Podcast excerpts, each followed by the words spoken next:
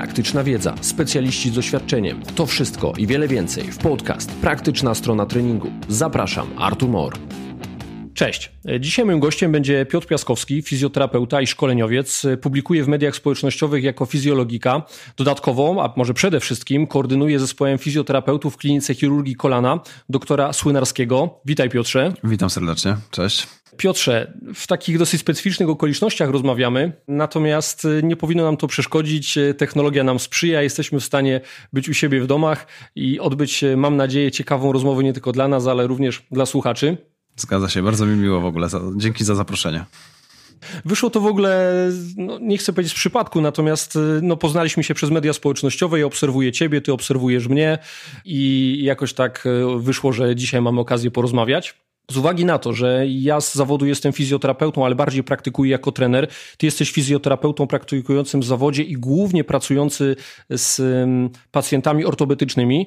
Takie będą też moje pytania skierowane do ciebie. Będę chciał się dowiedzieć nieco o, o urazjach, kontuzjach, o tym, jak wygląda twoja praca na co dzień.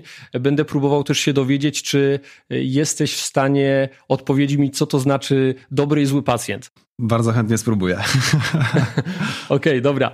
No to tak, Piotrze, na początku fundamentalne pytanie. Zróżnicujmy, czym jest uraz, a czym jest kontuzja. Dwa pojęcia, które często są mylone i to chyba na początku wypadałoby uporządkować. Tak, uraz i kontuzja to pojęcia bardzo podobne, ale, ale niejednoznaczne, tak jak e, wspomniałeś. Może powiedzmy tak, że nie każda kontuzja to uraz. Czyli w momencie, kiedy mówimy o urazie, mówimy o, o czymś, co stało się nagle, co nie miało długiej swojej historii. W kontuzji jest to różnie. Kontuzją możemy nazwać oczywiście też uraz, ale kontuzją możemy nazwać również problem pacjenta czy problem sportowca, który pojawia się w bardzo długim czasie i gdzieś tam się nawarstwia i nawarstwia i nawarstwia, gdzieś wy, wynika na przykład z mikrourazów i, i powstaje nam kontuzja taka bardziej przewlekła, może tak, tak bym to nazwał. E, no w urazie, takim czystym urazie e, raczej mówimy o, o rzeczach z dużą siłą działania zewnętrznego. Nie zawsze zewnętrznego, czasem wewnętrznego, ale, ale z bardzo dużą siłą i czymś, czymś po prostu nagłym. No właśnie, teraz powiedziałeś, użyłeś takiego sformułowania. Uraz, taki nagły incydent, e, ale powiedziałeś też, że kontuzja może być sumą mikrourazów. Dla mnie to jest ciekawy temat. Ja zawsze zadaję sobie pytanie, co lepiej rokuje albo co gorzej rokuje, czyli czy lepiej jednak, jak spotka nas nagły uraz, czy jednak lepiej sobie potrafimy radzić, e, patrząc z perspektywy ortopedy czy fizjoterapeuty, mm, z takimi mikrourazami czy z taką kontuzją, która gdzieś się wkradała przez dłuższy okres czasu do naszego aparatu ruchu? Ja zawsze na to patrzę w ten sposób, że musimy najpierw sobie uzmysłowić, z jakiego rodzaju urazem i z jakiego rodzaju kontuzją mamy, mamy do czynienia. Jeśli to jest gdzieś tam kontuzja wynikająca z mikrourazów i jest to początkowe stadium tej kontuzji, czyli dopiero gdzieś się pojawiły dolegliwości bólowe, ta kontuzja e, nie jest jeszcze tak taka bardzo poważna, no to są to zazwyczaj rzeczy bardzo łatwe do wyleczenia, tak? Wprowadzenie gdzieś tam zmian funkcjonalnych, czy popracowanie treningiem i, i tą kontuzję naprawdę łatwo wypracować e, i wyprowadzić.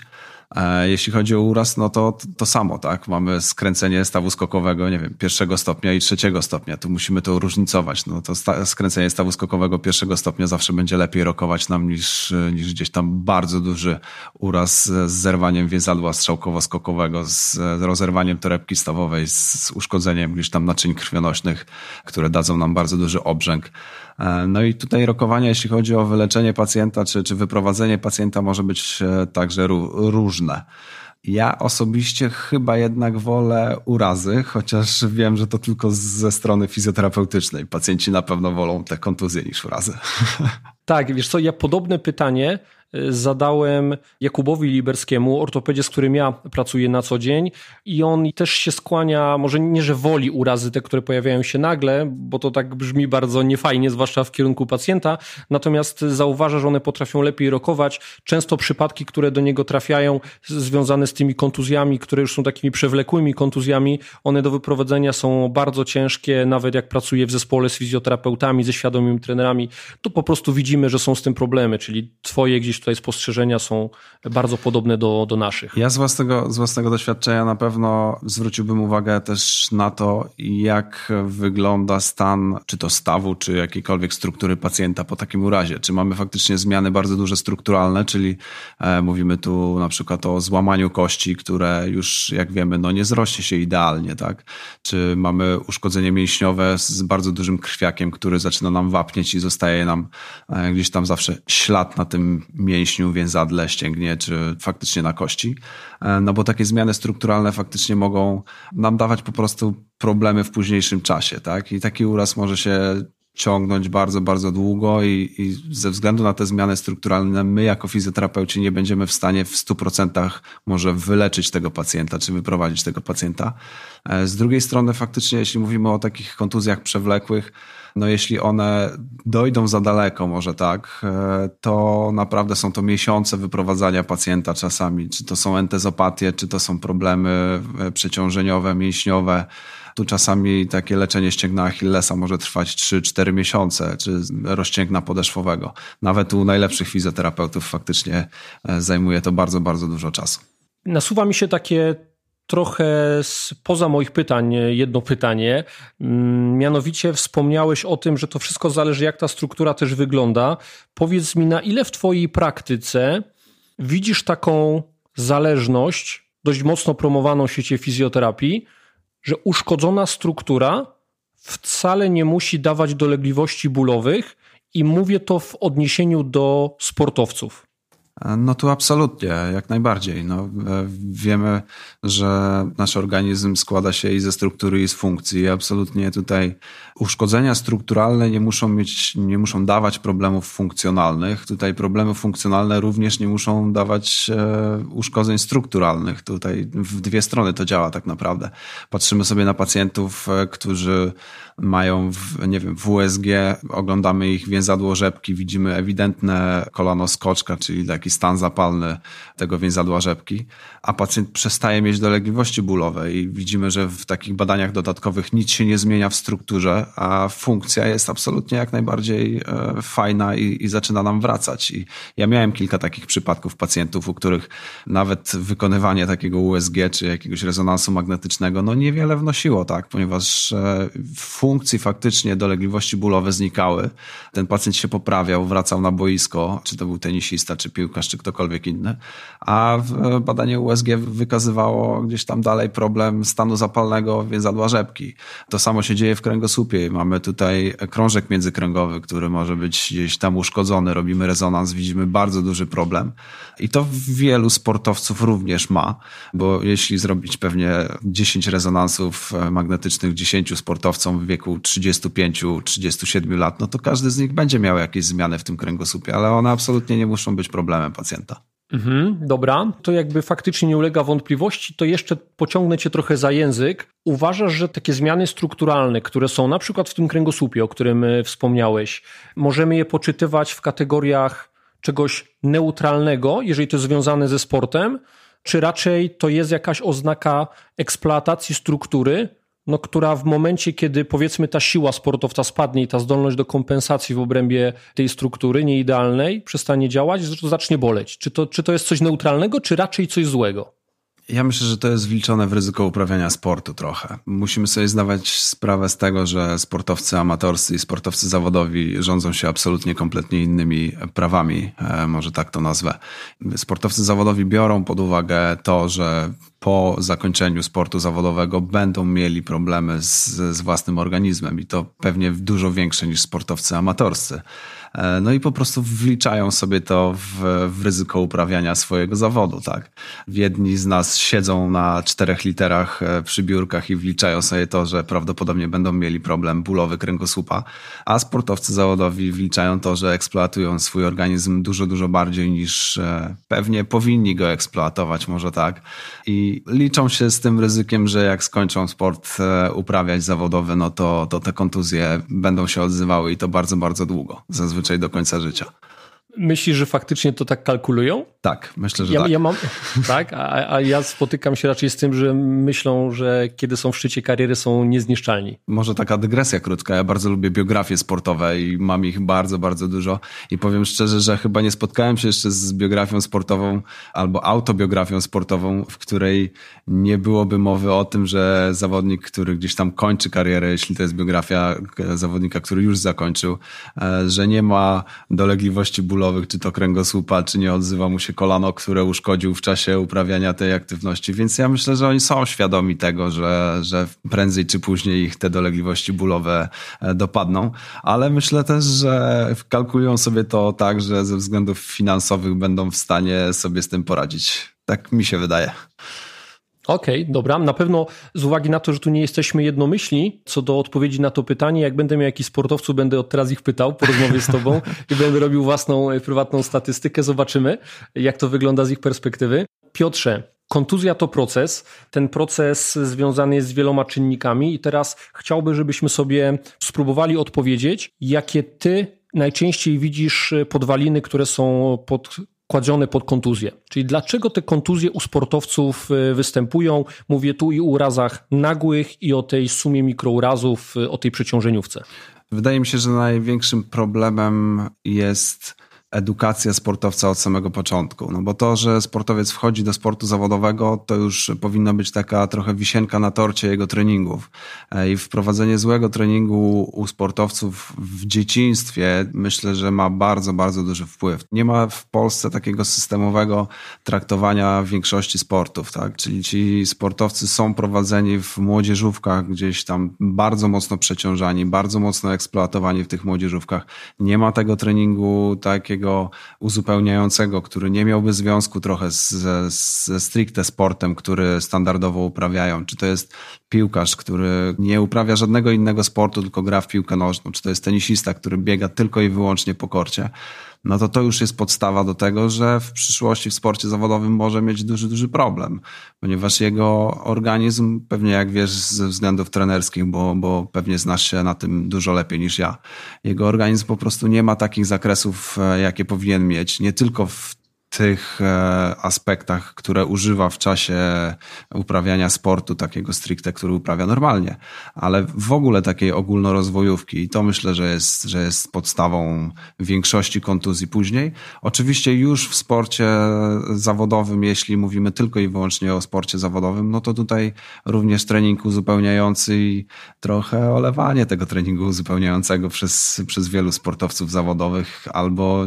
nieprzywiązywanie takiej dużej wagi do tego, żeby jednak e, dodać do tego wszystkiego mobilność, dodać do tego siłę, dodać koordynację, dodatkowe ćwiczenia, które dla nich są nudne, ponieważ trochę nie są związane stricte ze sportem, który uprawiają. Powiedziałeś tutaj o pracy z młodzieżą, o tych młodych sportowcach, że tam już są popełniane błędy. Zgadzam się z Tobą, jak najbardziej. Widzę też taki problem że nawet kiedy mówimy o ukształtowanych zawodnikach, o takich, którzy są w szczycie swojej kariery, oni mają styczność na przykład z przygotowaniem motorycznym i tam już y, bywa lepiej, natomiast y, oni nie mają podstaw kształtowania motorycznego. Tak, to jest to, to o czym powiedziałeś. Oni się generalnie jako ludzie, nie jako sportowcy, słabo ruszają. Te podstawowe zrozumienie biomechaniki swojego ciała u nich po prostu leży. Nie? Czyli oni nie potrafią u podstaw obsługiwać swojego aparatu ruchu. Wydaje mi się też, że młodzież nie do końca rozumie różnicę pomiędzy sportem młodzieżowym a sportem zawodowym. Oni później wchodzą w e, sport zawodowy i okazuje się, że to, czego nie nadrobili w dzieciństwie i w młodości, już się tego do końca nadrobić nie da. I to jest największy problem. I tutaj pojawiają się faktycznie kontuzje. Widzimy zawodników, którzy, nie wiem, w młodzieżówkach zdobywają Mistrzostwo Polski, Mistrzostwo Europy, wchodzą w sport zawodowy pierwszy, drugi, trzeci rok i oni kompletnie leżą tak? Jeśli to są sporty indywidualne, to, to bardzo często nie osiągają takich dobrych wyników, na jakie rokowali już w, w dzieciństwie, no bo, bo to troszeczkę inny sport jednak. Mhm. Co jeszcze według Ciebie jest takim wiodącym powodem, przyczyną e, powstawania kontuzji? Wydaje mi się, że też niedoświadczenie do końca sportowców. U młodych sportowców oni do końca nie czują też własnego ciała, tak mi się wydaje, tych, tych własnych kontuzji. No wiemy, że sport zawodowy, kiedyś Krzysiek Guzowski, fizjoterapeuta Agnieszki Radwańskiej powiedział takie bardzo, bardzo mądre słowa, że nie ma sportu bez bólu. Czyli ci sportowcy zawodowi odczuwają dolegliwości bólowe, tylko te dolegliwości bólowe muszą być utrzymywane na takim poziomie, żeby temu sportowcowi nie przeszkadzały. I to jest, to jest główna część fizjoterapii w sporcie zawodowym. I doświadczeni sportowcy zawodowi dobrze wiedzą, w którym momencie zaczynają przeginać w cudzysłowie, czyli e, w którym momencie powinni trochę zwolnić, trochę dać odpocząć, trochę może już popracować z fizjoterapeutą nad tym czy nad tamtym, a młodzi sportowcy, którzy chcą gdzieś tam osiągnąć ten najwyższy poziom, po prostu nie zwracają uwagi na to, kiedy pojawia im się naprawdę poważna kontuzja i kiedy, kiedy rozpoczynają się takie konkretne dolegliwości bólowe, z którymi faktycznie powinni przystopować może delikatnie albo zwolnić przynajmniej e, w treningu. Ale to czucie własnego ciała, o którym mówisz, ono też przychodzi z czasem. Tu jest potrzebne doświadczenie. Żeby czuć własne ciało, musisz mieć doświadczenie ze swoim ciałem. Nawet jeżeli bym próbował e, mówić o sobie, no to ja nie dość, że jestem wykształcony w tym kierunku jako fizjoterapeuta, plus obciążam swój aparat ruchu, trenuję, to, to ja 10 lat temu ja w ogóle nie czułem swojego ciała. Ja to mogę mówić z pełnym przekonaniem. E, byłem nieświadomy totalnie tego, co się dzieje z moimi stawami. Ja nie miałem takiej wizualizacji tego aparatu ruchu. No. To prawda, to prawda. I to jest, to jest jeden, dlatego, dlatego o tym wspomniałem, bo wydaje mi się, że to jest jeden z, też z głównych czynników, które faktycznie do kontuzji może doprowadzić. Jeśli ktoś nie skontroluje takiego sportowca, nie spojrzy na niego z boku i nie zwróci mu uwagi na to i na tamto, to ten sportowiec tego nie zauważy sam.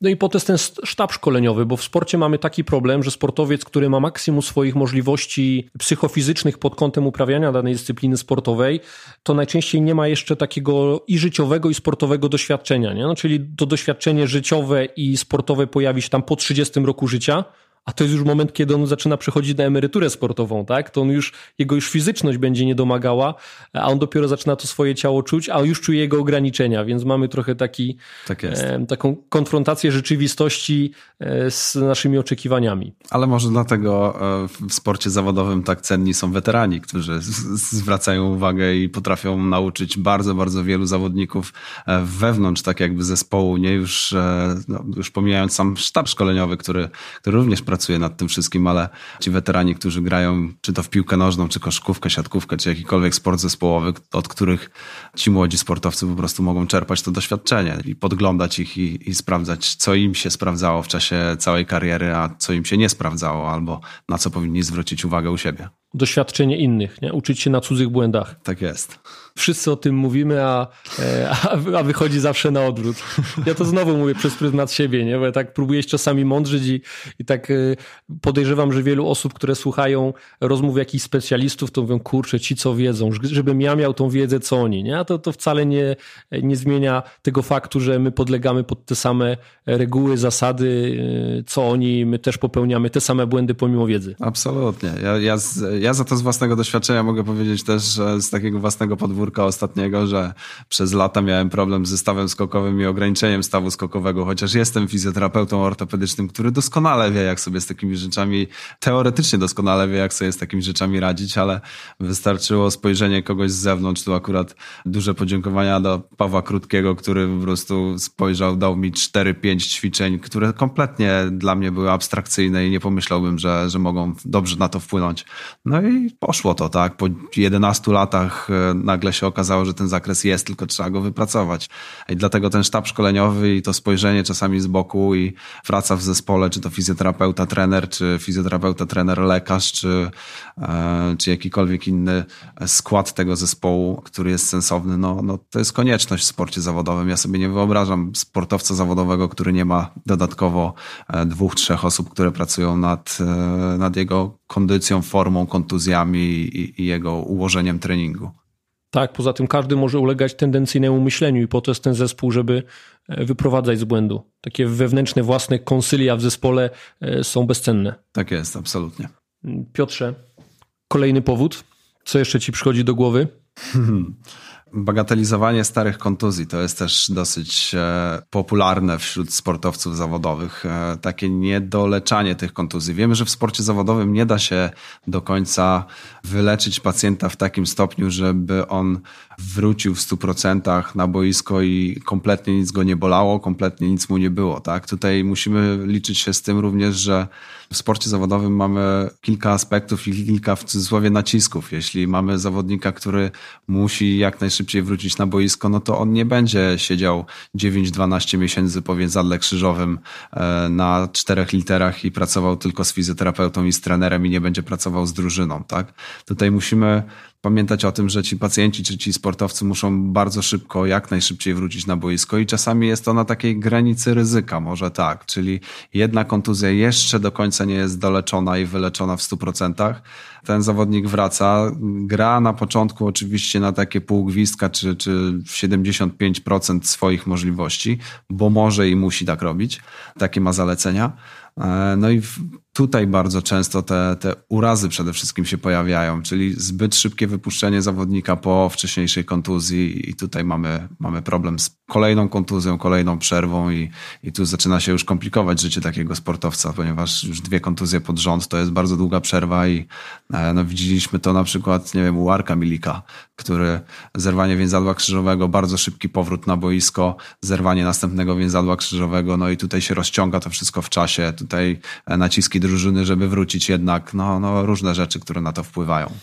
No to, to jest konfrontacja tego idealnego świata mm, leczenia, fizjoterapii, ortopedii, treningu z rzeczywistością, z oczekiwaniami, nie? Jakby z tego świata sportu. Tak Taki jest. taniec na ostrzu noża to zawsze jest ryzykowne i nie zawsze zespół, który próbuje przywrócić zawodnika e, do gry jest winien temu, że jakaś kontuzja wróci, czy nie on w 100% gotowy. Tak, oczywiście. Pamiętajmy, że tu wchodzą w grę również pieniądze, wchodzi w grę również kontrakt, który taki zawodnik ma. Jeśli temu zawodnikowi się kończy kontrakt na przykład w tym roku e, i zostało mu 4 czy 5 miesięcy, żeby się jeszcze pokazać, żeby gdzieś tam podpisać kolejny kontrakt po takiej kontuzji, no on też chce wrócić jak najszybciej na to boisko i czasem też e, bagatelizuje swoje objawy albo troszeczkę, nie chcę powiedzieć w cudzysłowie, ale ściemnia, że nic mu nie jest, żeby tylko wrócić. Oczywiście my jako zespół, czy trenerzy, czy fizjoterapeuci, czy lekarze mamy swoje testy, które stosujemy, które są względnie obiektywne i pokazują nam,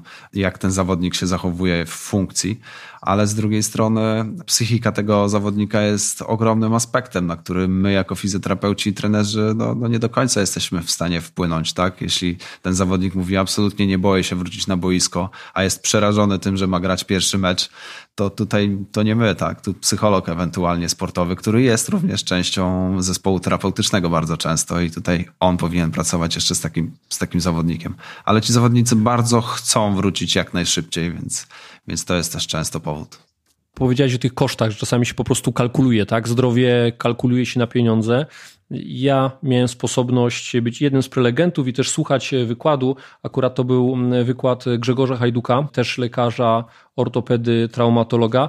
On wypowiadał się na temat prewencji tych urazów piłkarskich i przytoczył takie statystyki, one akurat są z Premier League. Koszt kontuzji w listopadzie ubiegłego roku w Premier League to 4 miliony 752 funty. Nie? To pokazuje skalę, jak tak te jest. pieniądze się liczy, o jakich pieniądzach mówimy, dlatego czasami no, zdrowie schodzi na drugi plan. Absolutnie, jak najbardziej. Myślę, że to, to jest norma w sporcie zawodowym, nie tylko w piłce nożnej, niestety. No dobra, Piotrze, to teraz, żeby nie ciągnąć się dalej za język, to ja może wyjdę trochę przed szereg i zapytam się ciebie inaczej. Z perspektywy fizjoterapeuty, czyli zawodu, którego wykonujesz, jaka jest najważniejsza cecha motoryczna u sportowca? Według mnie mobilność. Mobilność, ok. Druga? Koordynacja, dynamika. Tak mi się wydaje, mhm. że to, jest, to są kluczowe rzeczy. Przynajmniej dla mnie jako fizjoterapeuty. Wiem, że jako trenerzy macie trochę inne podejście do tego. Dla mnie bez dobrej mobilności nie ma powrotu do sportu, czyli w momencie, kiedy nie jest wypracowany pełen zakres ruchu, to tutaj zawodnik trochę go to dyskredytuje w większości przypadków, jeśli chodzi o powrót do, do aktywności takiej zawodowej, typowej. Widzisz, ja jestem i fizjoterapeutą, i trenerem, i ja uważam, że to, co powiedziałeś, czyli ta mobilność, jest rzeczą e, równie ważną jak siła. Nie? I ta koordynacja też powiedziałeś, tak? Ja w ogóle jestem wielkim fanem koordynacji. Znaczy, widzę, że w tym przygotowaniu motorycznym już jest duży nacisk na siłę. Wszyscy już w tej chwili w świecie treningu są strength coachami. Wszyscy zajmują się tą siłą, świetnie potrafią uczyć przysiadów, martwych ciągów i, i chwała im za to, bo to jest jakby jak najbardziej potrzebne. Nie ma co tego dyskredytować. To są rzeczy niezmiernie ważne ale przychodzi do mnie zawodnik, który jest po jakimś urazie czy tam kontuzji i zaczynamy pracować i ja widzę, że wszystko jest ok, tylko nagle się okazuje, że mu brakuje po prostu tej koordynacji. On cały czas nie ma czucia własnego ciała w przestrzeni, on nie potrafi tym ciałem odpowiednio poruszać. Także tak, zgadzam się, koordynacja, no i ta mobilność również. No, czyli taka co, trójca? Siła, mobilność, koordynacja? Tak, wydaje mi się, że to jest, to jest podstawa. Chociaż niektórzy twierdzą żartobliwie, że siła e, techniki się nie boi, więc... No i potem ty masz co robić, tak, ja mam co tak. robić. I... I dlatego, dlatego fizjoterapeuci są tak ważnymi, e, ważną częścią zespołu. No pewnie, także jasne. Jeżeli tak uważacie, to, to tak uważajcie. E, dzięki temu mamy, e, mamy co robić. No dobra, to było moje pytanie. E, wracam znowu do kolejnego powodu. Co może być powodem kontuzji według Ciebie w Twojej pracy? Oj, czy, czy jeszcze coś, co mógłbym no. wymienić tak na szybko? Tu już wspomniałem o tej psychice pacjenta, ale w to nie chciałbym wchodzić, bo to nie jest aspekt, którym ja w, głębszej mierze się zajmuję. Oczywiście jako fizjoterapeuta częściowo również ten, ten wpływ psychologiczny mamy, ale... No właśnie, a powiedz, czy jak ktoś trafia do ciebie, mhm. to jak często z tobą pracuje w tygodniu? To zależy od kontuzji. Jeśli to jest taki ostry uraz, to zazwyczaj na początku trzy razy w tygodniu to jest maks, bo więcej nie ma sensu według mnie. Mm, bardzo często pracuję dwa razy w tygodniu, czasami pracuję raz na dwa tygodnie to już wszystko zależy od tego, z czym, e, z czym się borykam. Jeśli faktycznie, nie wiem, trafia do mnie pacjent pooperacyjny, no to zaczynamy od trzech razy w tygodniu, po trzech, czterech tygodniach przychodzi sobie na dwa razy w tygodniu. I tak powoli, powoli coraz mniejszym e, zadaniem jest moja praca, a coraz więcej musi pracować sam albo pracować z trenerem przygotowania motorycznego, no bo jest taki moment, w którym łączy się tą fizjoterapię, nawet pooperacyjną z, z treningiem. I, i to jest bardzo ważny moment, żeby to wyłapać i nie przeciągnąć pacjenta ani w jedną, ani w drugą stronę, czyli ten pacjent nie może być przewleczony w rehabilitacji, jeśli jest sportowcem zawodowym, czyli nie wiem, przykładem więzadło krzyżowe przednie, tak? Dochodzimy do gdzieś tam trzeciego miesiąca, gdzie pacjent już może zacząć pracować nad bieganiem, pracować nad lekkim skakaniem, ale on musi być do tego przygotowany. I nie do końca my jako fizjoterapeuci jesteśmy w stanie to zrobić bardzo często, bo nie mamy takiej wiedzy, wiedzę.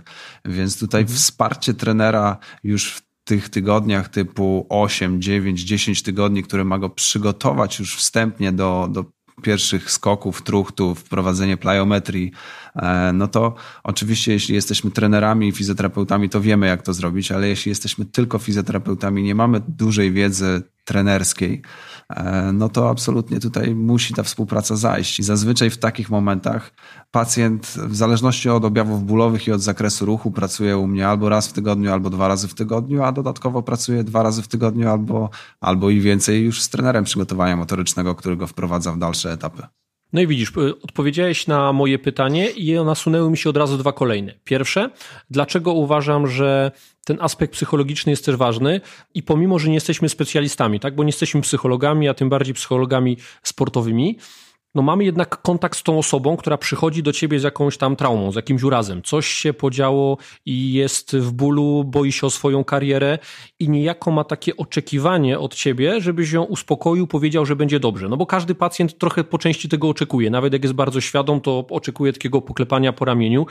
Ja dlatego zawsze jestem ostrożny w tym, co mówię. To są takie bardzo dla mnie grząski grunt. Ja, ja zawsze mam obawy, jak na niego wchodzę ale trochę jednak musimy mieć nie? takiego przygotowania psychologicznego. Trochę trzeba byłoby o tym poczytać, czy umówić się z jakimś psychologiem sportowym, żeby przynajmniej tą podstawową wiedzę e, mieć, żeby komuś nieświadomie nie robić krzywdy. Takim odpowiednikiem tego jest e, to, czym powiedziałeś, badanie obrazowe. Nie? Załóżmy, że ktoś zrobił sobie badanie obrazowe, wychodzi jakaś zmiana strukturalna, a ty mówisz, o panie, tu ma pan dyskopatię, tutaj jakieś guzki szmorla, tutaj jakieś pożółkłe e, więzadło nie? międzykolczystkowe i zaczynasz mu wymieniać i on już blednie.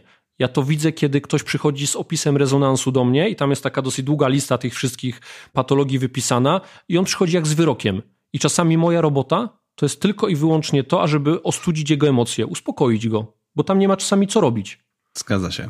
Ja się śmieję i bardzo często to na swoich szkoleniach powtarzam, głównie z kręgosłupa, że nie jestem w stanie już policzyć, ilu pacjentów wyleczyłem tylko tym, że z nimi gadałem. Więc nawet nie było istotne to, co robiłem manualnie, czy, czy te ćwiczenia, które dodatkowo im dawałem, ale to uspokojenie pacjenta i wyprowadzenie bardzo często z takiej no, można powiedzieć kinezjofobii, tak? Albo próba uspokojenia w tej kinezjofobii, może nie wyprowadzenie, bo, bo to, to już, już sprawa dla, typowo dla psychologa No ale ten aspekt psychologiczny jest absolutnie jedną z najważniejszych rzeczy, którą robimy jako fizjoterapeuci lub trenerzy. Tak? Jeśli będziemy straszyć tego swojego pacjenta, to on nie będzie zdrowiał, nie ma takiej możliwości.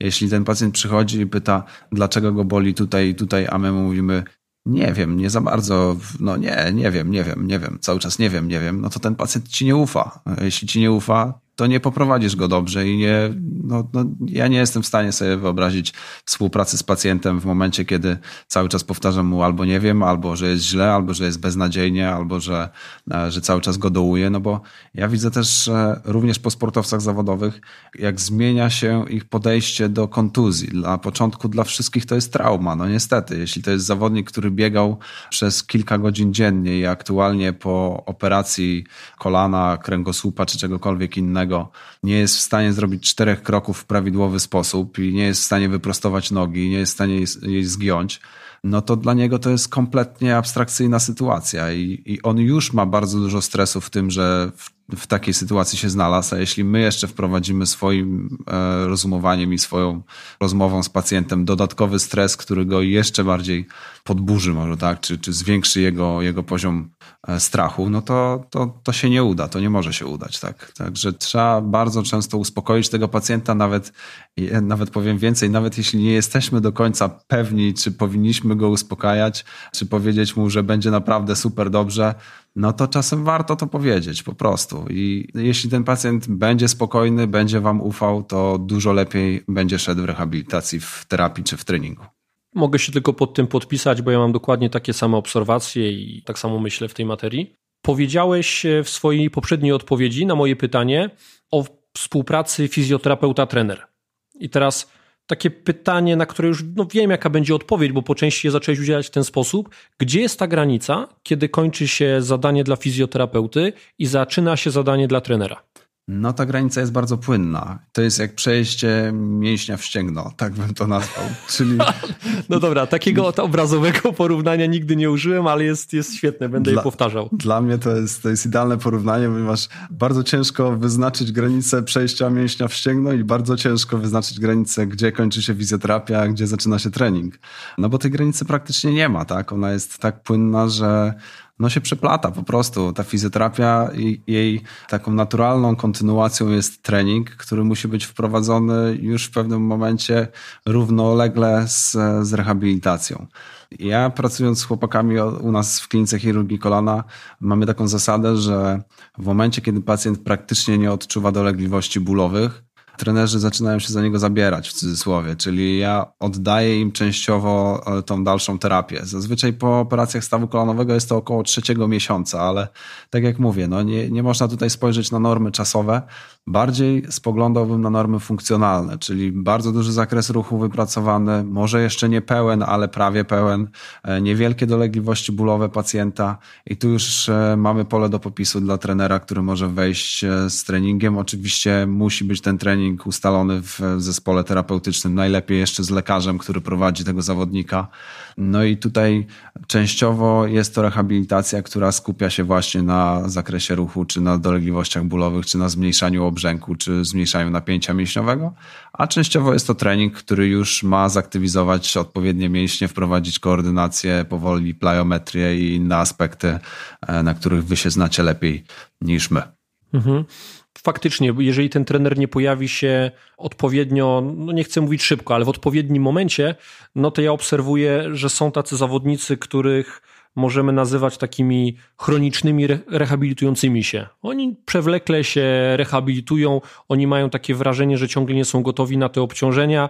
Jeżeli ten trening już taki siły nawet wzmacniający, która pomóc im w powrocie do gry nie zostanie wprowadzony dostatecznie szybko, a ten zawodnik będzie wprowadzony do gry, no to znowu mamy idealne środowisko, żeby pojawiła się powtórka z tej kontuzji, czy jakaś inna e, jej pochodna. Nie? Czyli ten trening też jest potrzebny, żeby wprowadzić do gry tak samo jak fizjoterapia. Jak najbardziej. I pamiętajmy również o tym, że taki trening może nam, fizjoterapeutom, w 100% ułatwić życie, tak? Wprowadzenie treningu siłowego, narzucenie ciężaru czasami pomaga w wypracowaniu maksymalnego zakresu ruchu, albo pomaga w tym, że dolegliwości bólowe u pacjenta znikają. Nie wiem, mamy pacjenta z kolanem skoczka i wprowadzenie powoli treningu ekscentrycznego z obciążeniem może nam absolutnie zmniejszyć dolegliwości bólowe i nie będzie to zasługa nas jako fizjoterapeutów, a teoretycznie to zmniejszanie dolegliwości bólowych należy do nas, a będzie to zasługa trenera, który współpracuje równolegle i, i wprowadza, wprowadza już swoje aspekty, nad którymi pracuje. I, I absolutnie to, co mówisz, takie przeciągnięcie pacjenta, to co już też mówiłem, a już przede wszystkim sportowca zawodowego, powoduje u niego niepewność i niepotrzebne rozciąganie jego kontuzji po prostu w czasie. Zresztą te dwa światy się tak ściśle przeplatają, że zaczyna być takim nieodłącznym elementem fizjoterapii podstawowy trening siłowy, nie? Zresztą aktywacja pewnych mięśni, no co to jest? No to to jest nic innego jak trening siłowy, no bo z definicji, no czym jest siła mięśniowa, zdolność e, mięśni do pokonywania e, albo przeciwdziałania oporowi zewnętrznemu, czyli musisz przyłożyć ten opór, tak? Czyli spełniasz kryteria z definicji treningu siły. Powiedziałeś o entezopatiach, jedna z najskuteczniejszych metod to jest HSRT, Heavy Slow Resistance Training, tak więc te światy to właściwie od pierwszego dnia możesz robić fizjoterapię fizjoterapię i trening siły de facto, czyli być e, trenerem. Wiesz co, wiem, że robisz e, szkolenia z ACL-a, prawda? Tak. Nie wiem, czy znany ci jest e, ten taki koncept Melbourne ACL Rehabilitation Guide, coś tak, takiego to się nazywa mhm. dokładnie, tak? Fajnie to zebrali na podstawie evidence-based, no i tam jak sobie popatrzymy, to ten trening siły jest wprowadzany bardzo szybko, tak? Zresztą cała izometria, czyli wyprostowana noga i próba utrzymania tej nogi, no to te, też to jest trening siły. Zgadza się. E, ja sam też korzystam, korzystam z Melbourne i Melbourne było e, protokół Melbourne, który można znaleźć u Mika Hodgesa. Bardzo fajny gość e, z Australii, który naprawdę fajne rzeczy w ACL-u robi. To była też podstawa do tego, co my opracowaliśmy u siebie w klinice, czyli standardy rehabilitacji właśnie po więzadle krzyżowym przednim swoje. Tutaj usiedliśmy po prostu z chłopakami i za to ich bardzo doceniam i, i, i fajnie się z nimi współpracuje, dlatego że, że są też ambitni i chcą takie rzeczy robić i są do tego otwarci, żeby opracować po prostu z własnego doświadczenia, dorzucić coś e, trochę z Melbourne, trochę z, od siebie, trochę jeszcze z innych badań naukowych i, i, i innej części evidence-based medicine e, i stworzyć z tego coś, co możemy dalej badać, sprawdzać, czy to się faktycznie gdzieś tam w praktyce również będzie sprawdzało u pacjentów.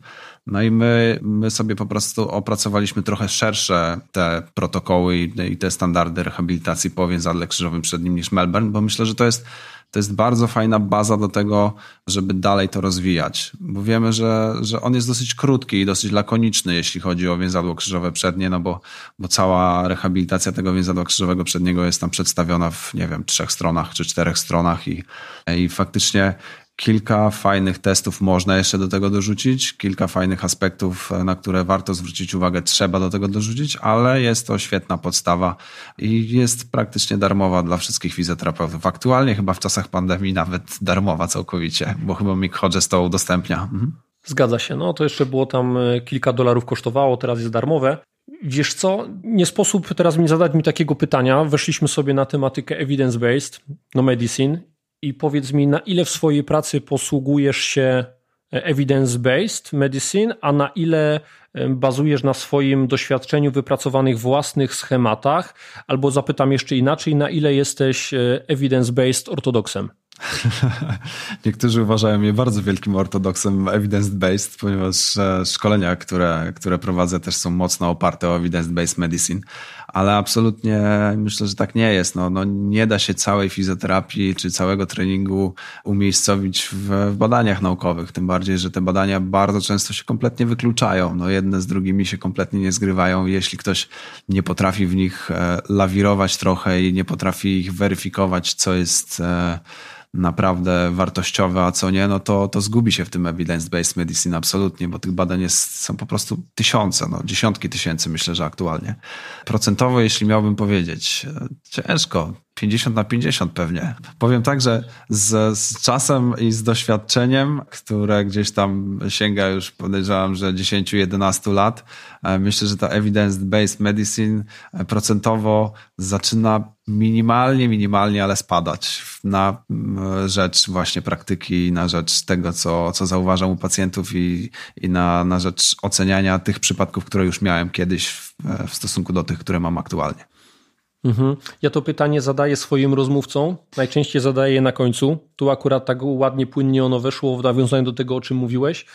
I oni wszyscy mówią tak jak ty, nie? Każdy mój rozmówca, który jest specjalistą, mówi w podobnym, odpowiada w podobnym tonie, czyli jasne, no wszyscy jesteśmy specjalistami i bazujemy na tym evidence base, ale im więcej mamy tej komponenty doświadczenia, czym te własne schematy i dostrzeganie tych rzeczy, które jeszcze nie do końca są tak fajnie przebadane i ustandaryzowane, odgrywa jakąś tam rolę. Więc no dobra, no to, to, to znowu mamy 100% podobnych odpowiedzi wśród specjalistów, czyli coś w tym musi być. I chociaż ja, ja jeśli, jeśli mogę jeszcze dodać jedną rzecz, to mhm. ja jestem absolutnie za tym, żeby tworzyć te standardy i tworzyć je na podstawie evidence-based medicine. Absolutnie, no bo przynajmniej w, w tym, czym ja pracuję głównie, czyli rehabilitacji przed czy pooperacyjnej, czy, czy takiej typowo stricte urazowej, no bo to jest bardzo, bardzo ważne, tak. Musimy wiedzieć, e, jakie są normy czasowe, nie wiem, gojenia chrząstki, kiedy możemy wprowadzić e, obciążenie, kiedy nie możemy wprowadzić. Czy możemy obciążać łąkotkę po urazie, czy nie możemy jej obciążać. I to daje nam evidence-based medicine. Ale jeśli evidence-based medicine mówi, że absolutnie do szóstego tygodnia nie obciążaj łąkotki, a ja widzę, że w czwartym tygodniu pacjent po prostu już mógłby prawie że biegać i absolutnie nie są mu potrzebne te kule, no to siłą rzeczy z praktyki wiem, że jeśli wprowadzę to w czwartym czy piątym tygodniu, trochę przyspieszę ten protokół, on wróci szybko do, do zdrowia, złamie trochę te zasady evidence-based medicine, ale to będzie tylko i wyłącznie dla dobra pacjenta, tak? Ale to jest czyste doświadczenie. No zobacz, jak te protokoły rehabilitacji się zmieniły na przestrzeni ostatnich 10 lat, nie? No nawet mówimy o tym ACL-u, tak? Mówiłeś, prowadzi szkolenia z tego, no jak się rehabilitowało 10 lat temu, no po, po, Zgadza po ACL-u, no to szedł to gips. przepaść. I potem wszyscy siedzieli i czekali, nie? Aż się ten gips ściągnie. Tak jest, a teraz się zastanawiają, czy jest orteza potrzebna, czy jest niepotrzebna. I czy można obciążać od razu, czy pierwszego dnia, czy czwartego dnia dopiero. Dokładnie tak jest. I niestety, znaczy stety, kurczę, niestety, to złe słowo.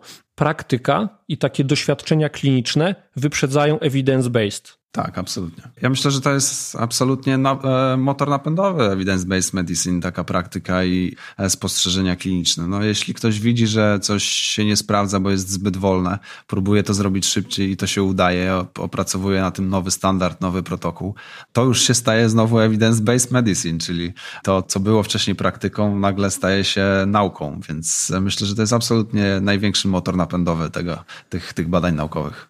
Z pewnością. E, Piotrze, kolejne moje pytanie. Jeżeli słuchają nas sportowcy i kogoś tam coś pobolewa, coś się stało na boisku, to jaką by dał, dałbyś im radę? Kiedy powinni się udać do ortopedy, a kiedy powinni się udać do fizjoterapeuty? Jak to mogą sobie różnicować? Ja myślę, że przede wszystkim znowu zróżnicowałbym to trochę na uraz i kontuzję, czyli z urazami ostrymi, z dużym problemem, e, który pojawił się bardzo nagle. Na początek zgłosiłbym się na pewno do ortopedy, e, czyli do lekarza, który zweryfikuje to, zrobi badania dodatkowe. Jeśli stwierdzi, że warto od razu odesłać do fizjoterapeuty, to na pewno to zrobi. Jeśli mamy problem z kontuzją przewlekłą i to jest początek tej kontuzji, czyli, czyli gdzieś tam pierwsze objawy, no to absolutnie wydaje mi się, że fizjoterapeuta jest pierwszym i kluczową kierunkiem, do którego powinien się, się udać e, taki sportowiec zawodowy. Znowu, jeśli to jest taka kontuzja przeciągnięta, no to tutaj wydaje mi się, czy trafi do fizjoterapeuty, czy do lekarza sportowego, to absolutnie i tak tutaj zespół terapeutyczny będzie musiał się tym zająć e, całościowo, czyli fizjoterapeuta, który zauważy, że, że już jest naprawdę bardzo poważnie i tak powinien odesłać tego pacjenta do ortopedy. Jeśli trafi do lekarza i, i lekarz stwierdzi, że strukturalnie tutaj powiedzmy, że jest coś, ale w funkcji warto byłoby coś poprawić, no to tutaj zdecydowanie znowu współpraca lekarz odsyła do fizjoterapeuty. Więc myślę, że jeśli chodzi o sportowców zawodowych w takich dużych kontuzjach, nie ma takiej jednoznacznej odpowiedzi, ponieważ to znowu się przyplata jak trener z fizjoterapeutą. No tutaj nasza praca jest taka równoległa. Tutaj musi być konsultacja i lekarz, i fizjoterapeuta, ustalenie planu e, leczenia i, i działanie dopiero w, na, na tej podstawie. No ty masz ten komfort tak jak ja, że masz taki zespół. Ty pracujesz w takim zespole i to jest y, no pewnie nie w mojej tylko opinii, ale też i w twojej, i w, każdy, i w opinii każdego specjalisty, który w takim zespole pracuje, jest to najlepsze, co może spotkać sportowca z, po urazie czy z kontuzją, żeby trafić na taki zespół. Absolutnie. Nie ma nic gorszego, jeżeli wszyscy pracują niby razem, ale każdy osobno, nie do końca nawet się znają, bo to też jest myślę ważny aspekt, jest ortopeda w jednym miejscu, fizjoterapeuta gdzieś indziej, jeszcze w tym wszystkim jest trener, który jest trochę takim ignorantem tego wszystkiego, co tam się dzieje, no i niby mamy trzech specjalistów, tylko ten teamwork nie istnieje i to jest chyba taki czynnik, który bardzo źle rokuje dla całego procesu powrotu do zdrowia, dla całej rehabilitacji. No absolutnie, myślę, że jeśli chodzi o sportowców zawodowych, to jest, to jest kompletna podstawa wyleczenia jakiejkolwiek kontuzji w ich przypadku. No tutaj brak komunikacji jest jednym z największych problemów, z którymi się borykają chyba wszyscy lekarze, fizjoterapeuci i trenerzy. Ale ja, ja odnoszę takie wrażenie, że trochę niektórzy z nich na własne życzenie nie budują tych zespołów. Ja nie wiem do końca dlaczego, ale są takimi ignorantami. Ja myślę, że się wstydzą trochę. Takie jest moje zdanie. Bo musisz, jak pracujesz w zespole, to musisz używać czasami słowa nie wiem. Znaczy, ze strony fizjoterapeutycznej powiem szczerze, że jest duża bariera, żeby nawiązywać komunikację z lekarzem. Z trenerem nie ma tej, tej bariery. Przynajmniej tak mi się wydaje. Ale bardzo wielu fizjoterapeutów ma kompleks mniejszości. Ja mówię to z pełną świadomością, bo też go kiedyś miałem. Taki, że boimy się skonsultować z lekarzem, bo boimy się, że wyjdziemy, powiem to głośno, wyjdziemy na idiotów, e, że czegoś mhm. nie wiemy, czegoś nie jesteśmy pewni, nie wiemy jak coś zrobić. To jest totalnie naturalna rzecz, tak? Jeśli się tego nie nauczymy i nie zaczniemy współpracować z lekarzem, to się tego nigdy nie dowiemy. Ja powiem szczerze, że jedyną opcją, z jaką, jaką nawiązałem współpracę lekarską, to był telefon do, do lekarza, który za każdym razem starałem się wykonać, jeśli miałem pacjenta na przykład pooperacyjnego. I okazywało się, że wow, nagle nie dość, że ten lekarz mnie nie ochrzanił o to, że do niego dzwonię po godzinach i pytam o jakiegoś tam pacjenta, to jeszcze się okazywało, że wysłał mi jeszcze następnych czterech pacjentów, bo stwierdził, że chyba coś tam jednak wiem, albo przynajmniej z nim skonsultuję to i był pewny, że trafi w ręce, które gdzieś tam e, nie będą przypadkowe, tylko faktycznie jeśli będę miał problem albo będę miał pytanie, to z powrotem wrócę do tego lekarza, tak? Więc nie bójmy się tego, tej współpracy i to, to mówię również do trenerów, jeśli chodzi o, o, o współpracę fizjoterapeutyczną, bo, bo też często mi się zdarza, że pacjent jest na przykład z innego miasta i mówię, że prośba do pacjenta, jak będziesz współpracował z trenerem, niech ten trener do mnie zadzwoni. Wiesz, ile miałem telefonów? Policzyłbym na palcach jednej ręki, a, a wysłałem naprawdę dziesiątki pacjentów w różne, w różne kierunki, bo, bo to bardzo często to robię. Ci trenerzy po prostu nie dzwonią. Fizjoterapeuci między sobą też nie dzwonią między miastami, powiem szczerze i to jest, to jest bardzo duży błąd, no bo, no bo jeśli pacjent, my operujemy pacjenta, nie wiem, w Warszawie, on jedzie do Wrocławia i trafia w inne ręce fizjoterapeuty, który nie do końca wie, jaką metodą my operowaliśmy, albo nie zna tej metody, bo jest to, nie wiem, bardzo nowoczesna metoda, bo takie też się stosuje gdzieś tam w badaniach klinicznych u nas, e, które nie są popularne, w ogóle ich praktycznie nie ma na rynku, tak? Na przykład robimy je jako jedyni w Polsce. No to skąd ten fizjoterapeuta ma wiedzieć, jak to rehabilitować, jeśli on nigdy w życiu nie miał takiego pacjenta i nie ma nad tym badań naukowych. E, więc tutaj absolutnie komunikacja pomiędzy czy lekarz fizjoterapeuta, czy fizjoterapeuta trener, czy lekarz trener, no to jest, to jest, to jest rzecz absolutnie kluczowa. Powiedziałeś o takim kompleksie fizjoterapeuty względem ortopedy. Ja mogę tylko dodać do tego, że no, to jest zupełnie też bezpodstawne takie założenie, jeżeli ktoś takie ma. Pamiętajmy, że ortopedzi, pomimo że są świetnymi specjalistami, jeżeli chodzi o aparat ruchu, to oni głównie siedzą w strukturze. Dla tak. nich ta funkcja to czasami jest abstrakcja, tak? To, to może być świetny ortopeda, który, no kurczę, no nie ma totalnie pojęcia o funkcji, tak? Jak to się ma ruszać, jak to gdzieś tam ze sobą współdziała.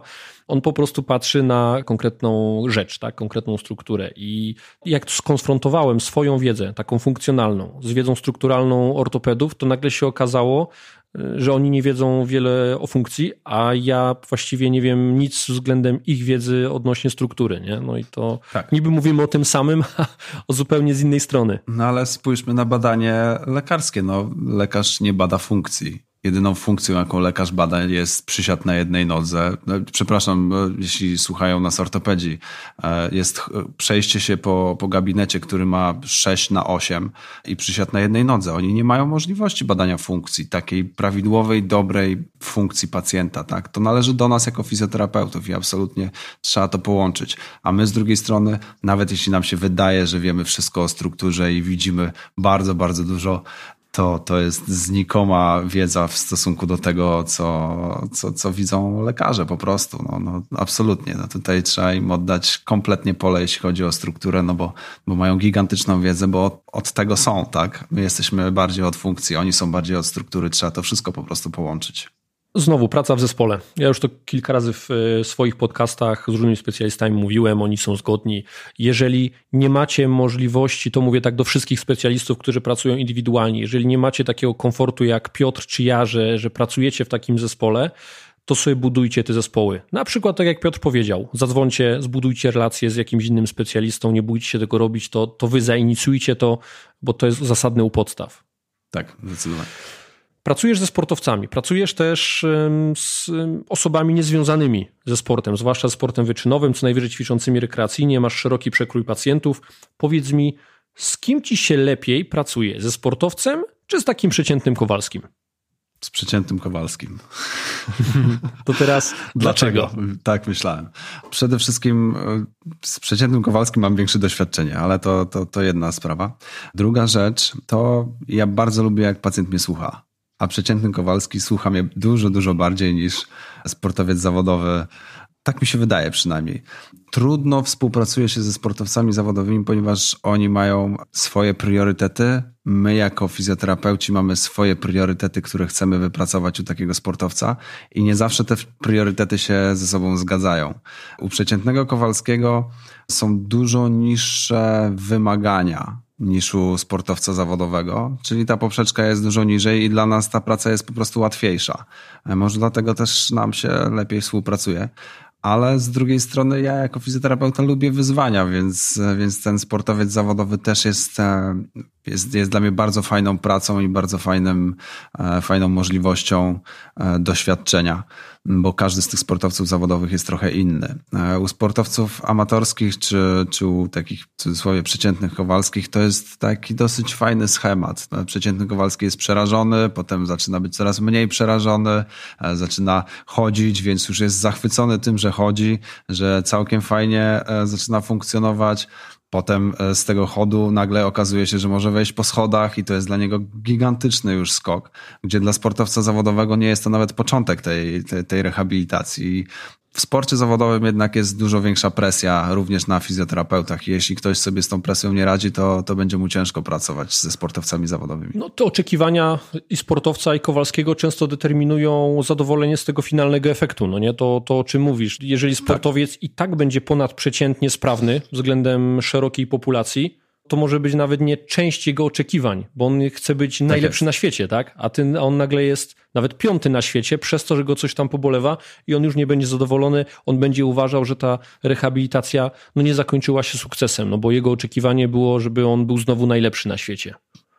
Absolutnie. Tym bardziej, że musimy brać również pod uwagę to, co już mówiłem, że czasami są tak duże zmiany strukturalne, że ten sportowiec zawodowy już e, nie wróci do takiej sprawności, czy dokładnie stuprocentowej sprawności, którą oczekuje absolutnie, co jest jego wyznacznikiem dobrej rehabilitacji i on na samym początku nie do końca zdaje sobie chyba z tego sprawę.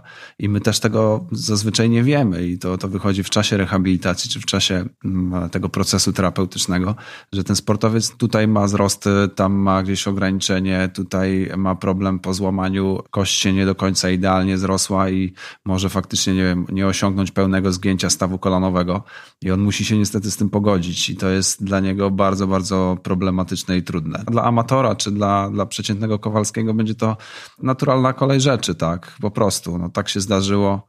Nie będę tego wykorzystywać w 100% w, w praktyce, więc może nie jest mi to do końca tak bardzo potrzebne. Mhm. No właśnie powiedziałeś, czyli w pewnym momencie w wyniku uprawiania sportu mogą te zmiany strukturalne być już tak daleko posunięte, że zawsze wpłyną na komfort uprawiania tego sportu, na wynik ostatecznie sportowy.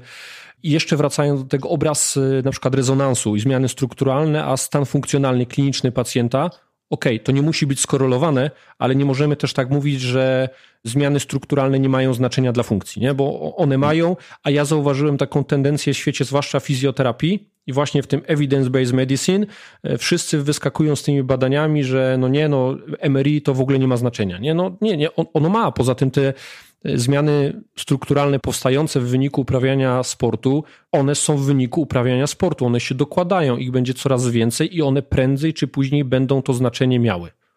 I, i o tym pamiętajmy.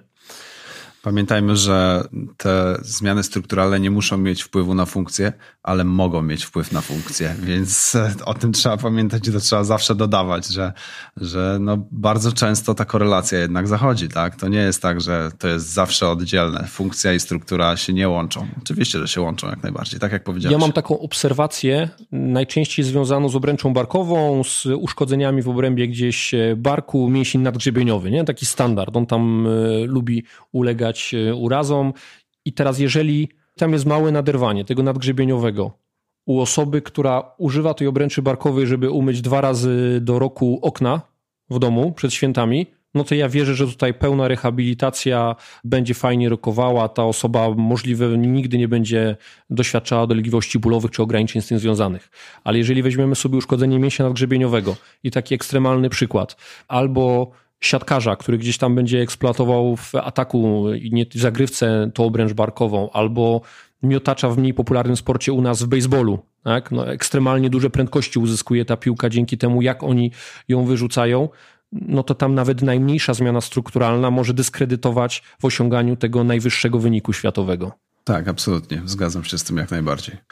Ja to obserwuję akurat mocno śledząc koszykówkę i to też, też widać absolutnie po kontuzjach takich bardzo dużych, strukturalnych. No ci, ci zawodnicy już grają dużo, dużo, często grają dużo, dużo gorzej albo bardzo, bardzo długo dochodzą do, do tego poziomu, który dochodzili. Robert Kubica na przykład. Bardzo duże zmiany strukturalne ręki, które praktycznie dyskredytowały go w Formule 1 po bardzo długim czasie on wraca do tej Formuły 1, ale wiemy, że to już nie jest taki idealny poziom, łącznie z tym, że dostosowanie kierownicy i tak dalej, no to są rzeczy, które u sportowców zawodowych, oczywiście dostosowanie, ortezowanie itp.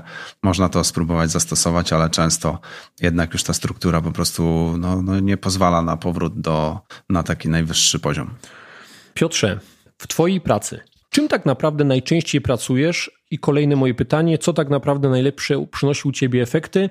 Czy to jest bardziej terapia manualna, czy to jest bardziej jakiś trening funkcjonalny, czy bardziej pracujesz właśnie tą kinezyterapią, tym ruchem, czy bardziej pracujesz y, swoją dłonią terapeuty? Zespołem terapeutycznym. Nie, żartuję. Oczywiście, oczywiście nie żartuję, ale e, gdybym miał określić tylko, jeśli chodzi o moją pracę, to miksuję bardzo mocno terapię manualną. Ogólnie mówiąc terapię manualną. Już nie chcę się skupiać nad tym, jaka to jest terapia. Czy to jest powięziowa, czy to jest, nie wiem, punkty spustowe, czy to jest twarda terapia, czy miękka terapia. Ogólnie nazwę to terapią manualną ale absolutnie y, nie wyobrażam sobie tego nie wspierać e, dodatkowo treningiem e, czy ćwiczeniami, które zadaję pacjentowi, bo to jest według mnie podstawa jego, jego rehabilitacji. To, co ja robię ręką i to, co ja robię swoją mową i, i, i swoimi słowami, to jest jedno, ale jeśli pacjent nie dołoży do tego swojej cegły, czyli nie dołoży do tego pracy, później ćwiczeń, które są dobrze dobrane i prawidłowo dobrane, to absolutnie ten efekt nie będzie taki, jak, jak by chciał. A u siebie w zespole macie też w ramach fizjoterapeutów takich, którzy specjalizują się w jakichś konkretnych metodach i nie chcę, żeby to źle zabrzmiało, ale wymieniacie się pacjentem? Tak, bardzo często się wymieniamy pacjentami. Jeśli widzimy, że gdzieś tam doszliśmy do ściany, no to absolutnie przekazujemy sobie pacjentów. Mamy na przykład osteopatę. Ja bardzo często, ja nie siedzę w ogóle w osteopatii, powiem szczerze, bo po prostu mnie to nie kręci. Ja nie widzę zastosowania osteopatii w rehabilitacji pooperacyjnej tak dużego, żebym szedł jeszcze specjalnie na, na osteopatię, ale mamy Mateusza, który się tym fascynuje i bardzo fajnie pracuje i nie odpływa w cudzysłowie o, w, w tej osteopatii, bo wiemy, że e, mamy takich, którzy latają na miotle, jak to Mateusz mówi, ale mają takich, którzy twardo stąpają po ziemi i, okay. wiedzą, co można zastosować, co nie. E, no i jeśli widzę, że mam taki stricte problem, czy to visceralny, czy problem bardziej dla osteopaty niż dla terapeuty manualnego, to nie mam żadnego problemu z tym, żeby pokierować takiego pacjenta. Jeśli e, moi koledzy z, z zespołu widzą, że też gdzieś tam stanęli przy ścianie i ja z czymś trochę lepiej sobie radzę, no to to, również nie mają problemu z tym, żeby odesłać. Widzimy to i to robimy również między trenerami, trener fizjoterapeuta. Ja akurat współpracuję z e, Pawłem krótkim i z Piotrkiem Ciebierą. No i już multum pacjentów miałem od Piotrka i Piotrek miał ode mnie. Jeśli widzę, że po prostu pacjent nie jest do fizjoterapii, tylko jest do treningu, to też absolutnie przekierowuję go dalej, bo, bo nie widzę sensu w tym, żeby go trzymać na, na fizjoterapii, która niewiele tutaj wprowadzi, a e, też e, trening, który ja mogę zadać pacjentowi, będzie zbyt prosty dla niego albo nie wyłapie u niego takich zdolności motorycznych, nad którymi powinienem pracować od samego początku tak dobrze jak trener. Mhm. Piotrze, muszę zadać to pytanie. Ja z tego pytania słynę. Najmniej sprawna grupa sportowców i dlaczego to są piłkarze nożni? Wiedziałem, że to padnie, ale nie, nie przygotowałem się z tego. improwizuj, improwizuj. Byle, tylko, byle byś powiedział, że są najmniej sprawni. Nie tylko o to mi chodzi, a tak mi się wydaje, no jednak, że bardzo często jednak przede wszystkim piłkarzy jest najwięcej. Tak wybrnę, więc dlatego może część z nich jest najmniej sprawna, ale e, fakt jest taki, że faktycznie trochę olewają ten trening uzupełniający i bardzo często nie ma w treningu piłki nożnej aż tak dużego miejsca na siłę przynajmniej tak jak rozmawialiśmy z Piotkiem Ciebierą właśnie o tym, że bardzo często okazuje się, że nawet w takich e, superklasowych zespołach, nie wiem, liga angielska, pierwsza, druga liga, te jednostki pracy na siłowni są bardzo małe w porównaniu do innych sportów. Oni po prostu nie mają na to za bardzo czasu już w czasie sezonu. Jeśli nie wypracują tego w treningu przedsezonowym, to w sezonie już nie ma na to miejsca i, i tego potem brakuje. Dlatego tych kontuzji wydaje mi się, że jest też tyle. A oprócz tego faktycznie problemy z mobilnością. No tutaj to jest też jeden z kluczowych elementów jest wielu piłkarzy, którzy tą mobilność mają świetną, ale jest bardzo duża grupa piłkarzy, którzy jeszcze powinni nad tym mocno popracować. Okej, okay, powiedziałeś o przysiadzie na jednej nodze, że ortopedzi go tam sobie gdzieś wprowadzają do tych testów funkcjonalnych w gabinecie. No sam przysiad też obunóż, tak? Jest takim e, testem jakimś funkcjonalnym, z którego wielu korzysta w takiej czy innej formie. Gdybym ja miał powiedzieć w ciemno, jak trafia do mnie piłkarz, no to ja od razu powiem, zrób przysiad i ja widzę ten sam zawsze schemat tego przysiadu. Nie, on zawsze wygląda w ten sam sposób. To jest po prostu hit. Jak chciałbym pokazać, jak nie robić przysiadu, no to biorę piłkarza i mówię mu nawet nie, co ma zrobić albo czego ma nie zrobić, tylko zrób przysiad. I ja wiem, że to będzie zrobione nie tak, jakbym sobie tego życzył. Nie? To z czegoś wynika. Mobilność, siła. Tak, tak dokładnie, tak mi się wydaje. Też to, to nie jest tak, że chciałbym, żeby oni czuli się skrzywdzeni, tak? Tylko ta krytyka ma mieć ze sobą jakieś przesłanie, żeby powiedzieć, że jest kupa roboty do zrobienia i warto ją zrobić, żeby potem nie wylądować u Piotrka, czy u mnie, czy u ortopedy, czy jakiegokolwiek innego specjalisty z jakąś kontuzją, więc bardziej to mówię ku przestrodze, a nie żeby tutaj z kogokolwiek szydzić. Zresztą, jak już wspomniałem, no, byłem kilka razy zapraszany na jakieś konferencje. Jedna z nich była dedykowana piłce nożnej w Katowicach, Unlimited Sport i też e, większość osób, różnych specjalistów e, z profesorem Chmurą na czele, z e, profesorem Fickiem, z osobami naprawdę, które robią wiele dla świata sportu pod kątem zachowania zdrowia, oni wytykali piłkarzom i sztabom trenerskim piłkarskim, że jest wiele niedociągnięć i to nie była tylko pusta krytyka, że robicie coś źle, tylko pokazywali, co można zrobić, żeby było lepiej, żeby tych kontuzji było mniej, a tym samym, no bo to interesuje ludzi w sporcie, co zrobić, żeby ten rachunek ekonomiczny koniec końców zgadzał się i dla drużyny, dla sztabu trenerskiego, dla zarządu klubu i dla piłkarza. Nie? To związane z pieniędzmi, więc to nie jest hejt, tylko to jest konstruktywna krytyka. I też, jak już o tym mówimy, chciałbym, żeby w internecie ludzie zaczęli nie bać się konstruktywnie krytykować. Nie wiem, jakie są Twoje spostrzeżenia, ale od czasu, kiedy wprowadzono pojęcie hejtu, to wszyscy zaczęli się robić troskliwymi misiami. Nie? Po prostu strzelają trochę, serduszkami w niebo tak i zbijają sobie piony i głaszczą się po głowach. Nawet jak ktoś robi coś absurdalnie głupiego, no to nie zwracam uwagi. Trochę tak jest i myślę, że, że masz zdecydowanie rację w tym. No, no tutaj, jeśli widzimy, że coś warto byłoby poprawić, to nie bójmy się tego powiedzieć. No, miejmy to swoje zdanie i jeśli to zdanie jesteśmy w stanie poprzeć dobrym doświadczeniem albo najlepiej nauką, to absolutnie trzeba to powiedzieć głośno i, i, i tutaj niczego nie ukrywać. No, nikt nie powinien się za to obrażać, a wręcz czasami nawet uda się współpracować. Nagle okazuje się, że otwierają nam się bramki do współpracy z kimś tylko i wyłącznie dlatego, że powiedzieliśmy coś, co wszyscy już dawno wiedzieli, a, a nikt tego nie wprowadzał. No. Dokładnie. Gdybyś do mnie napisał i powiedział, gdybym napisał jakiegoś posta na Instagramie czy na Facebooku i napisałbyś, Artur, co ty pieprzysz za głupoty i podał dlaczego tak, no to, to, to musiałbym być no, idiotą, żeby nie zaakceptować tego i nie przyznać ci racji. Zresztą, jak pracujesz w zespole, nieraz e, osoby, z którymi pracowałem, e, wylały na mnie, no może nie kubeł zimnej wody, ale zmieniły to moje tendencyjne myślenie, o którym wspominaliśmy wcześniej. Więc hmm. przyjmujmy też krytykę. No wszyscy popełniamy błędy, tak? ale też, to, też konstruktywnie krytykujmy. Podpisuję się pod tym. Kurczę, bardzo soczysta rozmowa nam wyszła, Piotrze. Ja jestem z niej bardzo zadowolony. Jeszcze chyba bardziej zadowolony jestem, że ten, e, ten mały świat, który gdzieś tutaj mamy na Śląsku, ortopedów, fizjoterapeutów, e, trenerów, który próbujemy tworzyć w taki świadomy sposób, on dokładnie tak samo jest tworzony na terenie Warszawy u Was. Mnie to bardzo cieszy. Cieszy mnie też to, że widzisz, no, no poznaliśmy się przez media społecznościowe, a okazuje się, że e, wychodzimy z różnych środowisk, z różnych gdzieś tam szkół a mówimy podobnym językiem, czyli jednak te standardy zaczynają być powszechne. To jest bardzo fajna informacja dla wszystkich sportowców. Ja podsumowując naszą rozmowę, to chciałbym podkreślić, że jeżeli złapaliście kontuzję, uraz i jesteście związani ze sportem, to poszukajcie takich zespołów, o których mówiliśmy. Poszukajcie takich miejsc, jak na przykład, y, jak na przykład klinika, w której ty pracujesz, czyli klinika chirurgii kolana Słynarski, gdzie sztab ludzi się wami zajmie od A do Z, gdzie będziecie dobrze zaopatrzeni. To są naprawdę wartościowe miejsca. Wiem, że to trochę autoreklama, ale my tworząc klinikę chirurgii kolana, bo jest to, jest to krótko działająca placówka.